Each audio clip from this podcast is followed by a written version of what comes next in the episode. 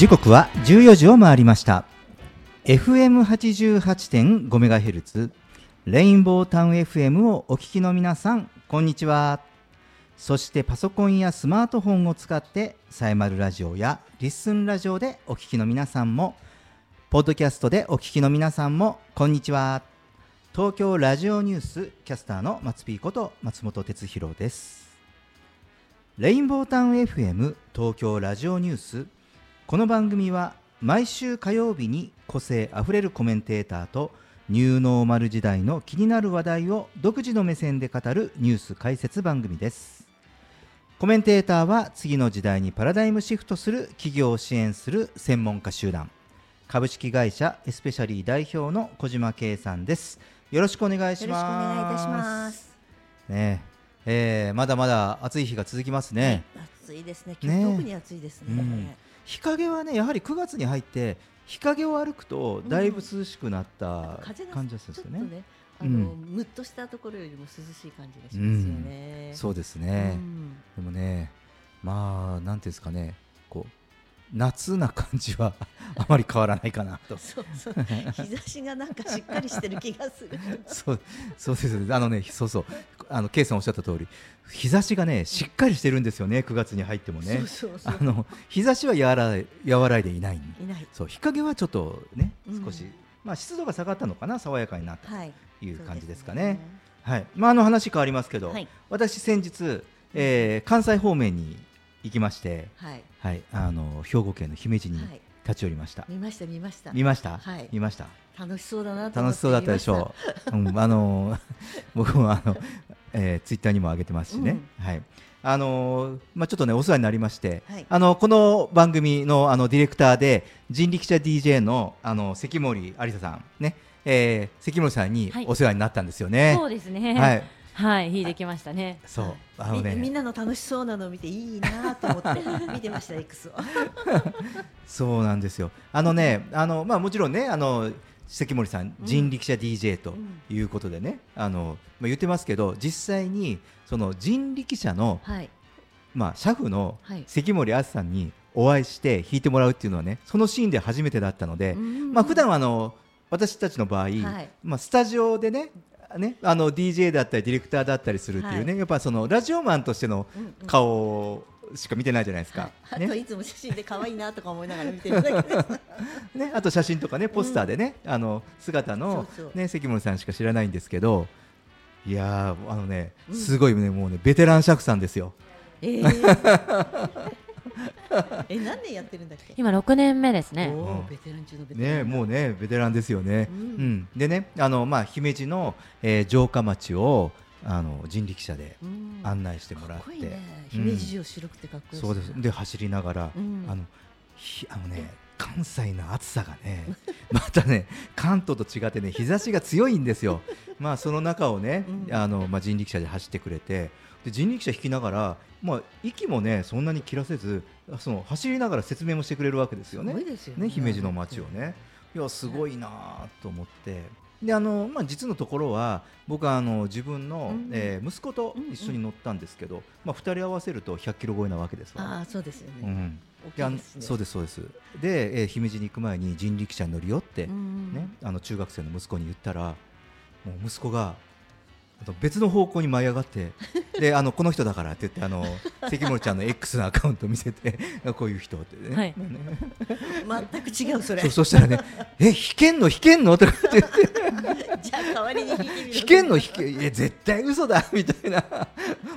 いや本当いややはり知らない人はねあの女性でね車夫でねやっぱこんなにね細い子がね、もう弾くというのはねやっぱりこう信じられないのかなというのをねあの目の当たりにしましたけど、うん、まあねとてもね、うん。あのすごく楽しい、はい。あの姫路の思い出作りができました。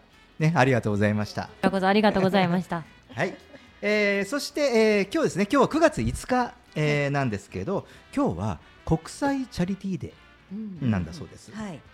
うんまあ、制定の理由というのは、はい。えーマザー・テレサさんの命日にちなんで、まあ、今日が命日なんですってね。うん。はい。で、えー国連の会議で9月5日に、まあ、国際デーの一つとして記念日として制定されています。ね。まあ、あのこういう日に、まあ、ボランティアとか慈善活動の、まあ、再認識っていうことで掲げられていますけれども、まあ、昨今は SDGs だとか、はい。まあ、そういうふうに、まあねえーまあ、誰も、うんえーまあ、取り残さないっていうね、世界をと言ってますね。えーだから、まあ、その貧しさとか弱い立場にある人たちのために、まあ、行動を起こすべくということで、まあ、いろんな、えーまあ、国々で呼びかけやイベントが展開されていると、えーいうことなんですね。うん、なので、まあ、あの図らずもね、まあ、こういうね、えーまあ、国際的な戦争になっている状態で、はい。またこういう国際チャリティーデーとかね、ううん。んまあ、前も言いましたけどやはりこういう戦争で犠牲になるのは、えーまあ、弱い立場にある人たちですね。うん、ですから、うん、だからねなかなかねやっぱちょっとこう複雑な気持ちになる今年の国際チャリティーデーではあるかなとえーいうふうに感じる次第です。はい、えーそして毎週オープニングで世の中のニューノーマルな話題をニュースピックアップとして紹介しています。えー今日は部活の話、はい。はい。えー学校の部活の在り方が変わる地域移行始まるです。ね。えーまあ、これどういうことかと言いますと、えー全国の公立中学校を皮切りに部活動を地域の文化スポーツ団体の活動に移行していく地域移行が今年度から始まっています。ねえー学校単位の部活動では主に教員が指導に当たってきましたが、まあ、地域移行後は主に外部の地域人材がその役割を担うことになります。うんでまあ、この地域移行の背景には、まあ、少子化ですよね、えーまあ、こうやって生徒数が減少していますから、えー学校単位での例えば試合の出場ができなくなったりとかね、はいえー困難になってきたりとか、うん。まあ、そういうケースや、えーまあ、指導者として負担の大きかったその教員の働き方改革などが挙げられます。ですね。うん。ね、部活っていうと必ず怖い先生がいて。うん、ね。そうなんですよね。でもなんか、ねあの指導する方もね結構負担が大きいじゃないですか。昔先生たちって本当にそう言われて今も土日の練習も部活も出てくれていたので、うん休みなしだったなと。自分が行くのが嫌嫌だから部活なんで土日休まないんだろうと思ってたけどその時先生たちは本当に土日出てたからうん。どっちかというと先生たちの方がね大変だったんだろうなっていうのをちょっと大人になってから 反省したことがありましたけどね。まあそうですよね、ううん。確かにね。だから両面あるんですよね、うん。その教師側の事情とあとまあ少子校うん。でもまあそのなんですか僕はあの中学生の子供がいるので、えー、と実はですねこうやっている種目が公式テニスなんですよね、はい。公式テニスってなかなか公立の中学校で公立て公式テニス部がある学校って少ないんですよ。みんなやはり未だ我々の時代と同じテニス部といえばソフトテニス、まあ、いわゆるな昔でいう軟式テニス部なんですね。公式テニス部ない。だから、えー、と学校で公式テニス出ようと思ったら部活を作ったりしなきゃいけない。うん。で部活を作るには、まあ、試合に出るにはね中学校はい。の大会で、中学生大会では出なきゃいけないでこれに直面しましたよ僕。あのー学校で公式テニス部を作ってもらおうと思ってうん。んで、えー息子が小学校6年生の時に、まあ、行く予定の公立中学校に行って作ってほしいと、はい。うんいうふうに言ったらあの顧問の先生がなってくれる顧問の先生がいないと作れないんですよね。さあのそそれで申請しなきゃいけないから、うん、そこが作れなくてあの中学校のテニス部はやらなかった。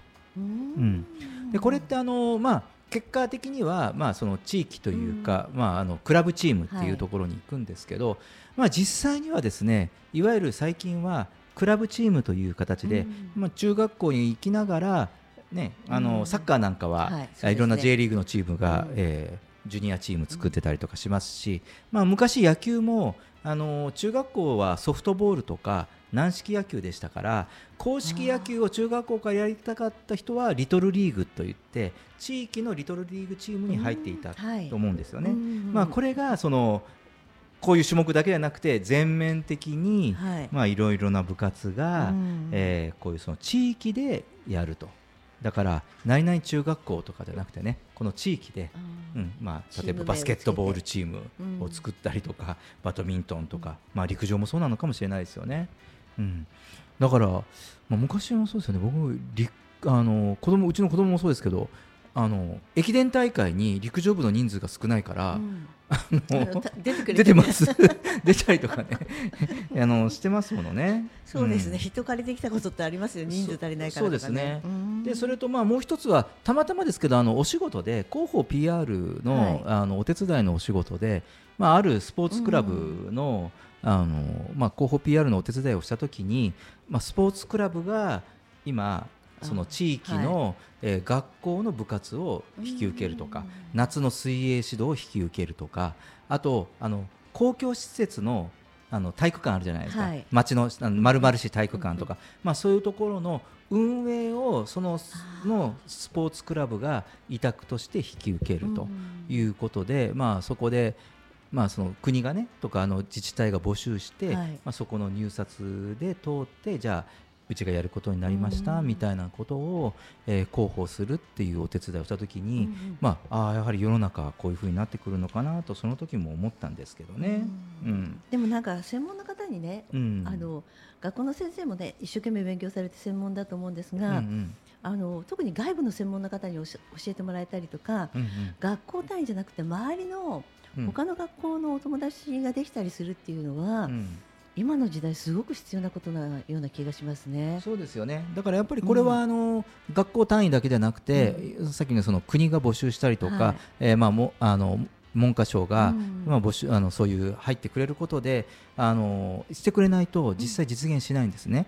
あのなぜかというと、まあ、こういうふうに民間委託することによると、うん。当然、えーまあ、そこは変な言い方ですけど、まあ、事業、はい。ビジネスとしてやってるわけですから、じゃあその、えー負担は、えー金銭的負担はどこがするのか。はい、でそこが入ってないと当然ながらうん。部活をやるのに保護者が負担していくっていうことになるほなるわけですよね。ううん。んだから結構これはあのこう散歩よし司法よしどみたいなうん。感じで取り組まないと、えーまあ、学校と保護者さん、うん。学校と事業者間だけでは絶対その、まあ、子どもたちに、はい。うん、あのなんていうんですかねこういうこうスポーツだとか、まあ、いろいろ文化部もありますから、そうね。まあ、そういったその豊かな体験の場を提供していくっていうことがね、うんあのまあ、難しくなるわけですよね。うんなので、まあ、こうういう形になってもある程度低コストで、まあ、あの部費とかはありましたよ。あの僕らの時でもうんやはりこうね、そうん、あの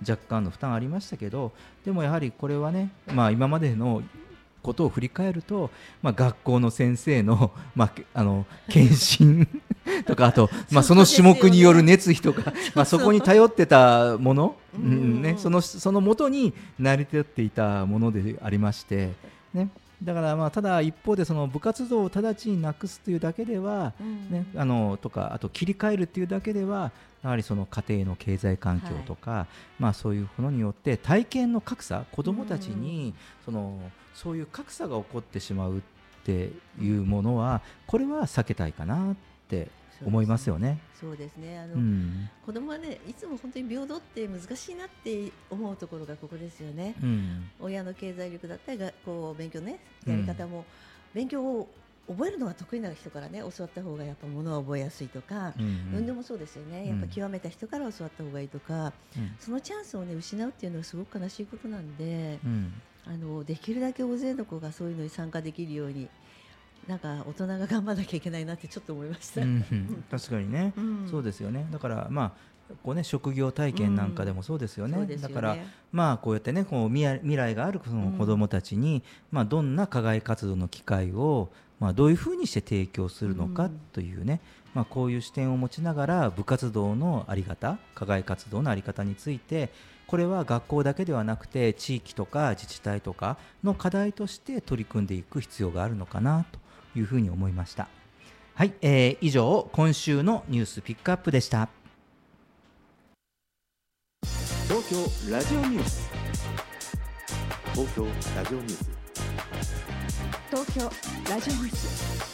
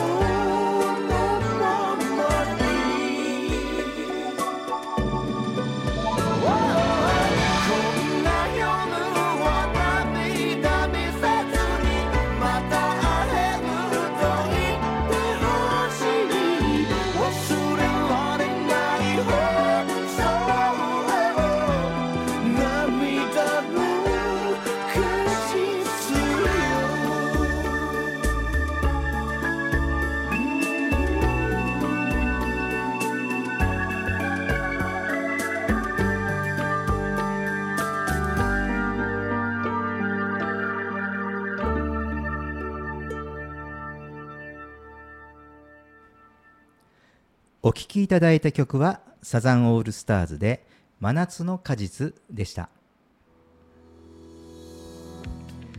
レインボータウン FM 東京ラジオニュース。今日のテーマは国内の宇宙ビジネスが加速。JAXA100 億円を支援です。コメンテーターは次の時代にパラダイムシフトする企業を支援する専門家集団。株式会社エスペシャリー代表の小島圭さんですよろしくお願いしよろしますくお願いいたします。そういえばはい。小島さんなんか先月か先々月か JAXA 行ってましたよねもう一つぐらい前ですね。もう一つぐらい前でしたっけ？は JAXA 行ってましたよねつくばの方の JAXA に行かせていただきました。うんすごいやっぱりなんか視野が広がる感じ。宇宙って、まあ、ちょっと売店であの宇宙のあのお菓子とかあの食べ物買ってちょっとあるあるですよね。そうそうワクワク宇宙食買ってみたりとかね。そうそう宇宙食買ってみて。僕も買いました。そうそう日持ちするかどうかちょっと見たいとかねいろいろあるんですけれどすごいやっぱ完成室とかをねちょっとうんうん。見せていただいたりすると、うんうん。あのこれだけのもものがねうち日本の最先端の技術が集まってるってやっぱ素晴らしいなと思って、うんうん。あの日本のねあの科学技術っていうものがうん。いいなってすごく思ったんですよね。そうなんですよね、まあその少しね、うん。えーまあ、どちらかというと、えーまあ、国際競争的には若干出遅れ感がある、まあ、この日本の、そうですね。えーまあ、宇宙はい。研究開発なんですけども、えーまあ、これねあの技術のレベルじゃないんですよ。多分あいろんなこう背景とか事情とか、うん。まだその制度の整備とか、うん。やっぱりそういったもののその遅れが、はい。何でもそうじゃないですか、あのーさまあずーっと昔のこと言うとその青色発光ダイオードとかもそうだけどだから日本でこうできてるんだけどなかなかそこがあのこれまでのいろんなものとの絡みがあって、なんか世に出せなかったりすごい研究者いるのに。だからそういう人たちがアメリカに行っちゃって、うん。で結局、まあ、アメリカの技術として出ていっちゃう。はい。でそれを日本は逆輸入してしまうっていう、ね。まあ、そのこういう構図にもこの宇宙開発事業もなりかねない状況にはい。あるんですね、そうですね。うん、実際のところは。ううん。で、まあ今日の本題なんですが、はい。えー政府は2024年度、えー宇宙関連の民間企業や大学に助成するための資金として宇宙航空研究開発機構これを JAXA って言うんですって、はい、すごいな、えー JAXA に100億円程度を補助する方針を固めましたでさらに、えー大規模かつ長期的な資金を供給できるよう、えー JAXA 法の改正も目指すということなんですよね。はいでまあ、ここによって急速な拡大が、えー期待されている宇宙ビジネスを日本の国内でも活性化させることが狙いのようです。うん、ですね。素晴らしいですね、うん、でまあ実際にはまあこういう内閣府と、うんね文部科学省経済産業省総務省の各省が連携して、まあ、24年度予算案ですからもう来年の、えー予算案に盛り込む見込みであります。で、えーまあ、すでに、えーアメリカ航空航空宇宙局、うん。まあ、NASA ですね、はい。えー NASA など、えー欧米の宇宙開発機関には企業や大学への資金供給機能がありましてうん。すで、にあの欧米ではもうこういうことは当たり前になってるんですね、はい。日本では初めての取り組みなんですけれども、なので、えーまあ、政府は JAXA にも同じ役割を持たせたいという考えのようですね。うん、JAXA の方たちもね民間の企業といろいろ協力したりとかね、活動されていて、うんあのまあお金のある者同士のところがあってやっぱり学生時代に宇宙にね夢を馳せてもらえるってすごく嬉しいので、あの若い方たちにすごくうん。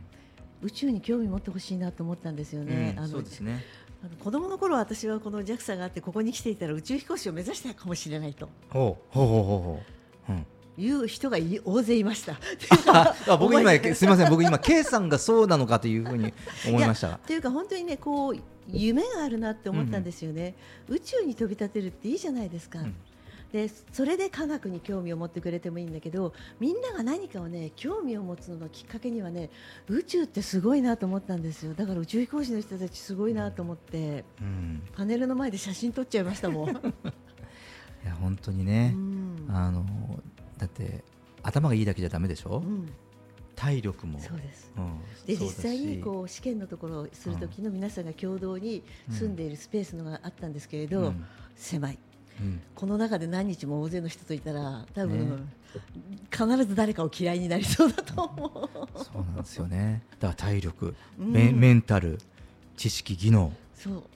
ね。そうなんですよ、うん。だからそういうのを考えるとねそこで見たら人間的にこうならないと宇宙飛行士になれないなと思うとみんなの話を聞くようになったりする気がする。うん、あそうですよね。うん。うん。でまああのまあ今日の話は、まあこのまあ JAXA からね、まあ100億円を支援ということなので、まあ国内の宇宙ビジネスはい、というところに少し目を向けてみたいかなというふうに思いますが、うんまあ今のその先ほどの話の通り、まあそういうことで政府は民間企業などに長期的に大規模な資金支援ができるように。えーまあ、JAXA 設置の根拠となっている JAXA 法についてもいわゆるその何何を変えたいかというと、基金を設置すできる基金 JAXA の中にそういう支援基金を設置するという方針で、まあ、この秋の臨時国会に、えーまあ、この法律の改正案の、えー提出を検討しています。うん。だからどういうことかというとですね基金を設置しないと国のお金を民間に提供することができないわけですよ。だから今度は JAXA 法を変えて、うん。まあ、いわゆるその JAXA がというよりもちゃんとその国が民間の、えーまあ、宇宙ビジネス、そうん。宇宙事業宇宙開発事業を支援していこううん。というのが、まあ、狙いですよね。うん。素晴らしい。でまあ、この、えー宇宙関連市場というものをめぐっては、えーこれはあの多数の小型衛星を、まあ、群れのように連携させて運用するシステム。衛星コンステレーションっていうんですけどね、えーなど、えー宇宙空間の利用が広がっています、えーアメリカでは、えー NASA などの支援で、えー宇宙企業イーロン・マスクさんのスペース X、はい。ねえーまあ、こういう、ね、小型衛星を、ね、たくさん打ち出してますよね、こういう新興企業が台頭しておりまして、えー世界の宇宙関連ビジネスの市場規模は、えー2040年までに100兆円以上に成長するという、えーアメリカ金融大手の予測もあります。うーうんんそうなんです大きな市場ですね。そうなんですね。はい。で、えーこの、えー今日はこの衛星コンステレーションですね。ここねなかなかね聞いたことありました？K さん全然聞いたことないです。これね私も番組でも、まあ、講師ともに初めて口にする言葉なんですけど、はい。今後の宇宙関連市場のキーワードになると思います。はいまあ、あの宇宙関連市場を狙っている方は、はい衛星コンステレーションであのこれ外さない方がいいと思いますよ。はいはい、であとあの後であそれあのマスピーが言ってたことだって思うと思いますね。はい すごいいいキーワード拾いましたね。そうですです。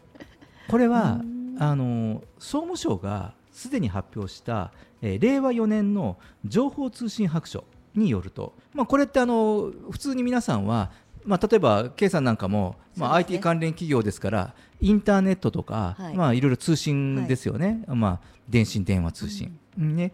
まあ、こういうことがどういうふうになっていくのかというふうにはい。見てるかと思いますが実はね衛星コンステレーションこの通信白書にももう出ています。そうです。これはね今度逆側ですよ未来から出てくるキーワードだから積み上げ型の情報じゃなくて結構注目なんですよね。うんこれは、えー人工衛星に使用される機器の、まあ、小型軽量化とか、はい衛星打ち上げ費用のコストが、まあ、安くなってですね、はい低廉化されてきたわけですよね。によって、えー小型の人工衛星の実用化が比較的容易になっていることを受けまして、えー多数の小型非静止衛星を連携させて、まあ、一体的に運用する衛星コンステレーションの構築が可能となってきているそうなんですね。うん、だから、えーまあ、いわゆる量子コンピューターに近いようなもんです、はい。うん、小型の衛星を飛ばしてこれが連携していくとそうです。だからあのインターネットのルートと同じですよね。そうですね。情報クモの巣みたいな感じね。そうですそうです、うん、そういうことです。それがえ衛星でやるということが衛星コンステレーション。でこの衛星コンステレーションでは、えー通信の遅延時間が短い、えー中低軌道を周回する非静止衛星を使うため、えー世界全域を対象として緊急時平時を問わず陸上海上航空機上で、えー高速大容量通信など多様なサービスの提供が可能になってきます。ううん。ん。で、えー今世界的にさまざまな衛星コンステレーションシステムが計画されていると記載されています。ですからイーロン・マスクさんのスペース X の事業っていうのは、この衛星コンステレーションなんですよ。ね。もう少し具体的に言うとね、うん、だからこれまでアンテナから発信するとか、うん。ケーブルで回線をつなぐとかっていうこととかそういうふうなそのそういうこうイメージで、うん。えーやってきたその、まあ、電波とかね通信の、えー政策という動向が思いっきり大きく、えー変化します、うん大きく変化しますっていうかもうイノベーションを起こしちゃうかもしれないですよね。そうですよね。全く違うもののものとして扱った方がいいぐらいの違いがありそうですよね。うんうんそうですね。で、えーまあ、もう少し、えー分かりやすくというか、まあ、現実的な話をしますとですね、実は先週の土曜日9月2日のニュースなんですけれども、えー KDDI は8月30日にアメリカの Space Exploration Technologies っていうこのいわゆるそのスペース X との新たな、連携を発表しましてこのスペース X のスターリンク衛星を活用して、まあ、2024年に衛星とスマートフォンの直接通信を開始することを宣言したわけですよね。うん、なので、まあ、このスターリンク衛星から KDDI が持つ周波数を地上に向けて吹くんですよ落としていくんですよね、うんまあ、そのためユーザーは今利用しているスマホはいをそのまま利用できるっていうふうになる見込みなんですね。でうんであとはまあその特別な周波数に対応した端末というのはいらないため普及が一気に進む可能性があります。これによってですね何かというと今の携帯電話とか通信の基地局がいらなくなります。はい。今あの皆さんも携帯使ってると携帯電話が電波が入るエリア、まあ、ほとんどね結構そうですね。90%以上カバーしたとはいえども、えーうん山間部とか海洋に出ると、まあ、繋がらなくなりますよね。そうですね。うん、だってそれ基地局ないですからね、はい。うん、だからあとは今までもそうでしたけど基地局をどんどん設置していくことによって対象エリア対応エリアを増やしていったわけじゃないですか、そのそうですね。携帯電話の通信網というのが。これが全く無意味になります。全く無意味になるんですよねだってこの衛星とユーザーのスマホの直接通信が実現するとだって空が見えてれば、ね、簡単に空から地上が見えてればどこでもつながるんですもん。うん。すごいですね。そうなんですよ。だからこれ KDDI だけじゃなくて例えばうん。楽天モバイルなんかも今そのスペース X とのはい。提携とか急いでまして、これやるとですね一気に逆転ですよ。うんねどうなるんでしょうね。だから例えばあと 反対に言うとこれまで回線とか、えー海底ケーブルで離婚を得てきた企業ありますよね。そうですね。日本の通信大手はい。通信大手というか、まあ、元、えー国営企業ですけど、はい担ってましたからね、はい。通信をね。大丈夫ですかね。あだからえらいことになるんです。ー大変ですね。なんかもういろんなものが、うんあの今までのね既存のものでは全部がなくなってきて、うん新しい新もの新しいものへって変わっていくじゃないですか。その変わっていく速さが今回のねこのスペスペース X さんがやってるのを見ても分かるようにスターリンクさんがやってるの分かるように速さが速すぎて昔の開発の時間と違いますよね、うん。昔5年かかってたものが今は3ヶ月でできるようなイメージがあるので、うん。このスピードについていけないと企業は置いていかれるんだなっていうのをしみじみ感じます。そうですね、うん。なんかあのそのエンジニアリング的には、うん。まだまだその実用化に向けての課題がたくさんあるみたいなんですけどでもこれはその、まあ、時間とともに、うん。まあ、全てクリアされていくだろうというふうに言われていてでそうするとですね、えー例えば IT 企業、うんまあ、小島さんとかもね IT 関連の会社さんとかだそこら辺がもうその技術レベルだけじゃなくて先ほどのポイントは利権なんですよ。そこに乗じてやられてることが効かなくなってくると、あ本当に、まあ、技術を持っているものとか、うん。やはりこの衛星技術に長けてたりとかやっぱりそこが勝負どころになってくるということで反対にこの利権が効かなくなってくると。うんいうようなだからその IT 業界にに対してイノベーションその通信が衛星に変わることはそのねいろんな産業に対してあのかなりイノベーションが起こってくると。だって誰もが直接つなげられるんですよ。そうですよ。だって誰もが直接できるんですよ。そうです。反対に言うと誰もが直接発信できるっていう。そうですすごいことですよね。スターリンク一個欲しいなみたいな。感じで自分用の衛星が欲しいなと思っちゃったりですよね。あのねロシアウクライナの戦争,、でもねウクライナの方に、はい。まあその通信環境を、ほらね寸断されたじゃないですか。ねあのミサイル攻撃。うん。でもすぐスターリンクがそのスターリンクの衛星の受信キットを送って、まあそのねウクライナの人たちがスマートフォンが使えるようにしてあげたりとかね、うん、そういうふうなことがだってあれってもうものの1日でやったわけですよね。すごいですよね。あれがさだから今ちょっとね一個言っちゃあれだけどほら海底ケーブルであそうそうそ う。今送ってますいやでもすごいい。人たちの労力とここでやってきたわけじゃないですか、だからこれはね別の言い方をするとやはりこういったものもうん土の時代から風の時代にね変わって、まあその物とか設備を持っているものがうん強いっていうわけではもうなくなってくるなと。本当ですね。いうふうに感じます。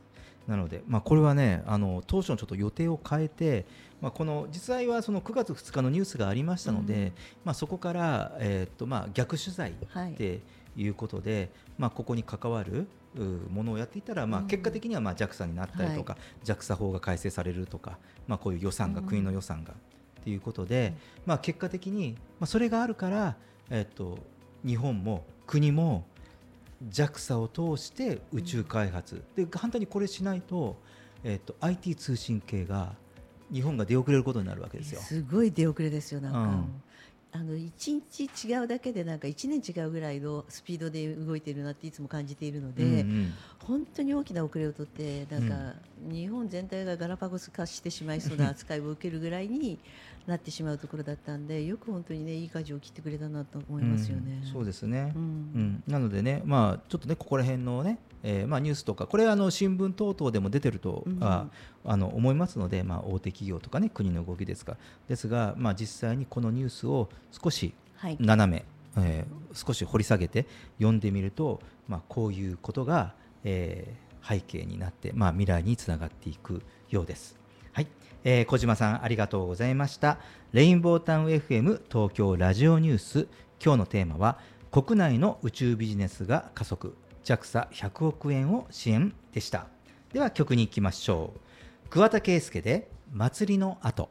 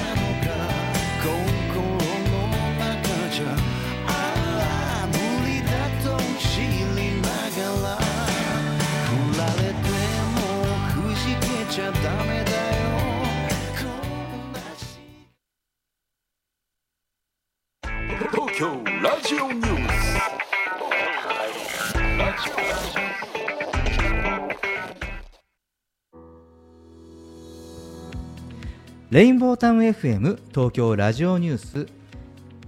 今日のテーマはネガティブや間違いを否定する無意味です。コメンテーターは次の時代にパラダイムシフトする企業を支援する専門家集団。株式会社エスペシャリー代表の小島圭さんです。よろしくお願いします。よろしくお願いいたします。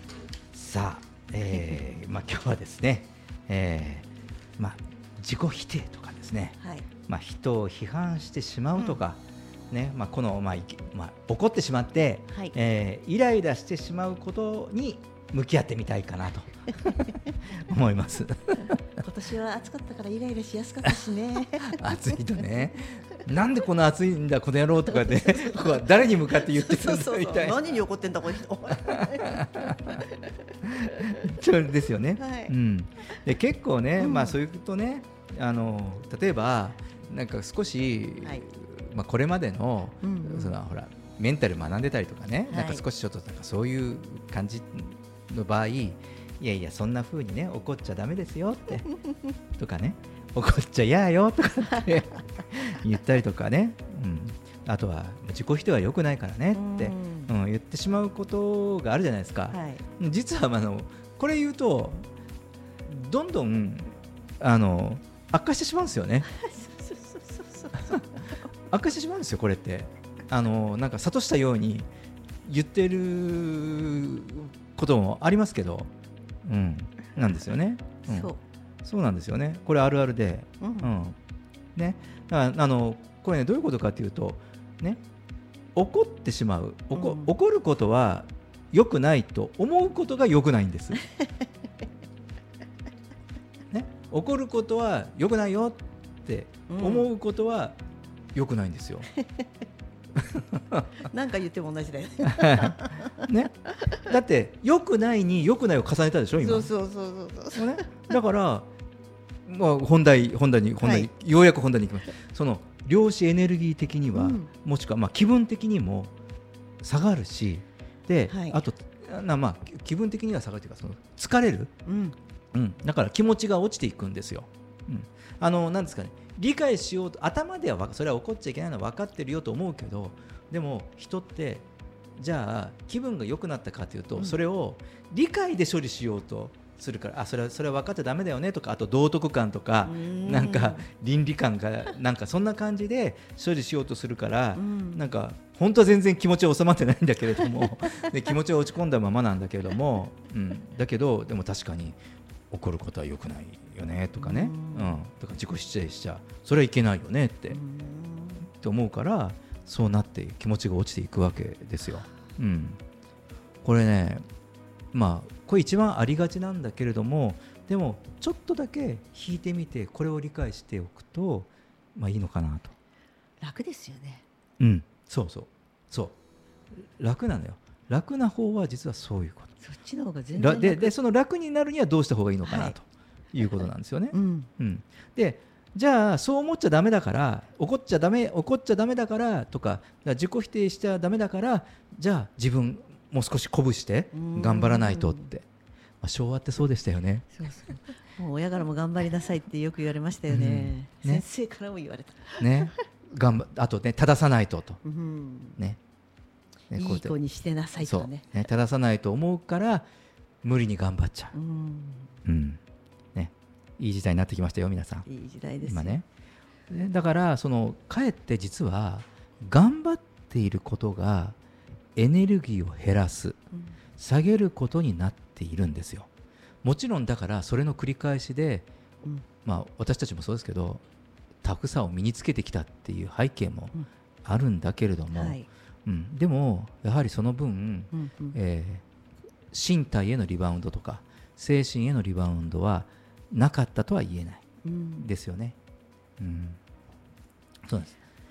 だからまあねいわゆる量子的に言うとフォトンの振動数が下がるってことですよ、うん。頑張ってるんだけど下がるっていうこと、はい。だからこれ今日部活の話ねニュースピックアップでしましたけど、まあまあ部活ね、うん。頑張るって言ってもそのいわゆるスポーツ根性スポ根論うんうんうんうん。では、うん、こう大変になってしまう。昔昭和の選手でその名誉を築いたけど、うん。自殺しちゃった選手とかいるじゃないですか、はい。ね。うん、結構いますよねやっぱそういうところにもあったかもしれない。そうですね、うん。なんか追い詰めすぎちゃうんですよねそうですそう自です。あの追い追い込むってよく言うじゃない？そうです。うん。追い込みすぎちゃったりとかあとうん。周りの期待がすごすぎちゃって、うん、あの期待に応えなきゃいけないとかっていうそういうプレッシャーがねそうですよ日本ねは国際大会に行くたんびにプレッシャーに負けたっていうフレーズをよく言われてましたよね、昔、最近それ感じませんよね。そうです。その通りだからそうなんです。あのスポーツでの、うん。やっぱその国際大会の結果とかやっぱりその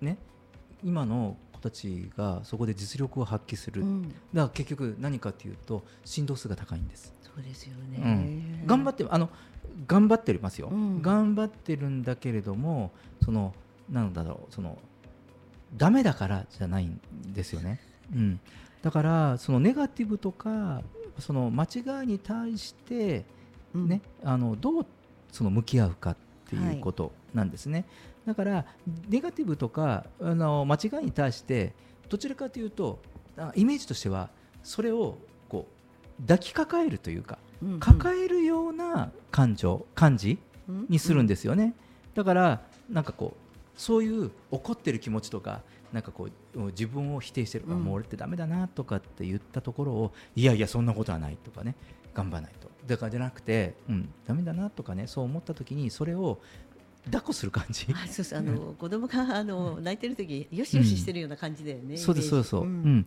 でそれがその抱っこする感じが、うん。まあ、このコーナーでよく言ってるそのゼロポイントフィールドっていうからあの、まあ、見ているっていうかはい。解決するっていうのはそういう感じなんですね。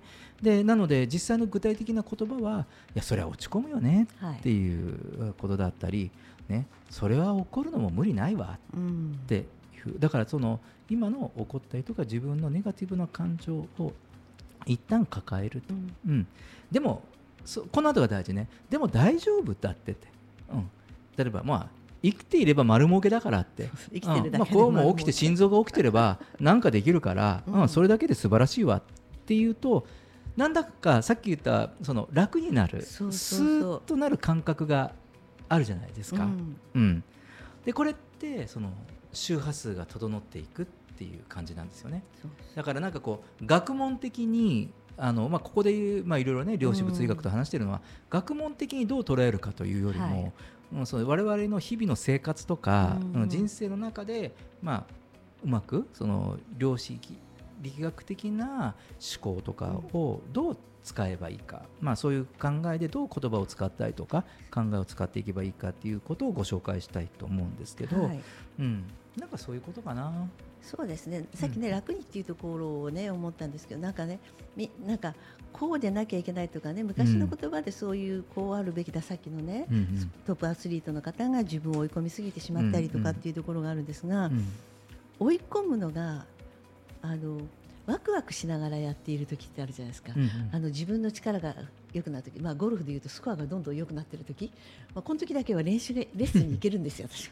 であのミスが続くと普通はそこでレッスンに行けばいいんですけどこういう時もあるしあそこにバンカーがあったから仕方がないっていうので もうそういうのでさらっと流すんですけど、うんうんそういうふうに考え方を変えるとあの一打一打反省してたらうん。やってらんないじゃないですか、そう素人が。ねうん。だからそういうのを考えると、ちょっとた楽っていう字を楽しむというふうに考えてもらって、うん。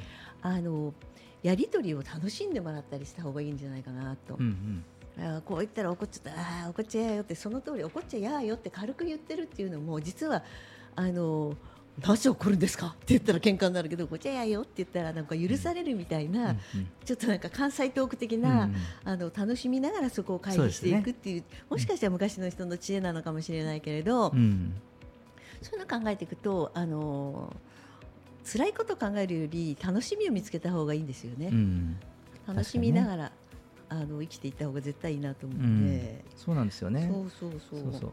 でねあのでこう一番最後にね、うん。とっても大事なことを、まあ、い言いたいんですけど、まあそのまあ、今日話したみたいな自己否定だとかこうネガティブなことに対して、まあ、そそれをね否定するんじゃなくて、今さっき言った通り、まあ、その寄り添うようにしてあげるとですねその波動っていうか、うん。その周波数っていうのは今例えば目の前の人とかその自分自身だけじゃなくて振動って無限に伝わるって前僕言ったじゃないですか。だからそれは地域とか都道府県とか国とかそれをまた今度国をまたいで、まあ、世界国を超えて世界、まあ、地球全体っていうことに、まあ、そういうふうにずっと、ね、そのそういう波動ってつながっていくんですよ。うん。でやっぱりこれがその愛とか平和とかっていうふうにこうつながってはい。いくので、その自分たちの事象だけで起こっていることではない、このこの、まあ、豊かさとかこういうそのこうひ人類愛っていうか人間愛というか、言ったところというのは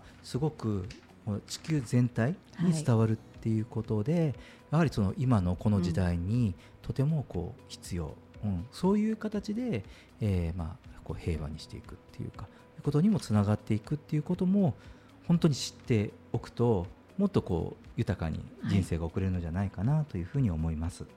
はい、えー小島さんありがとうございました。レインボータウン FM 東京ラジオニュースネガティブや間違いを否定するのは無意味という話題でした。では曲に行きましょう。サザンオールスターズで夏を諦めて。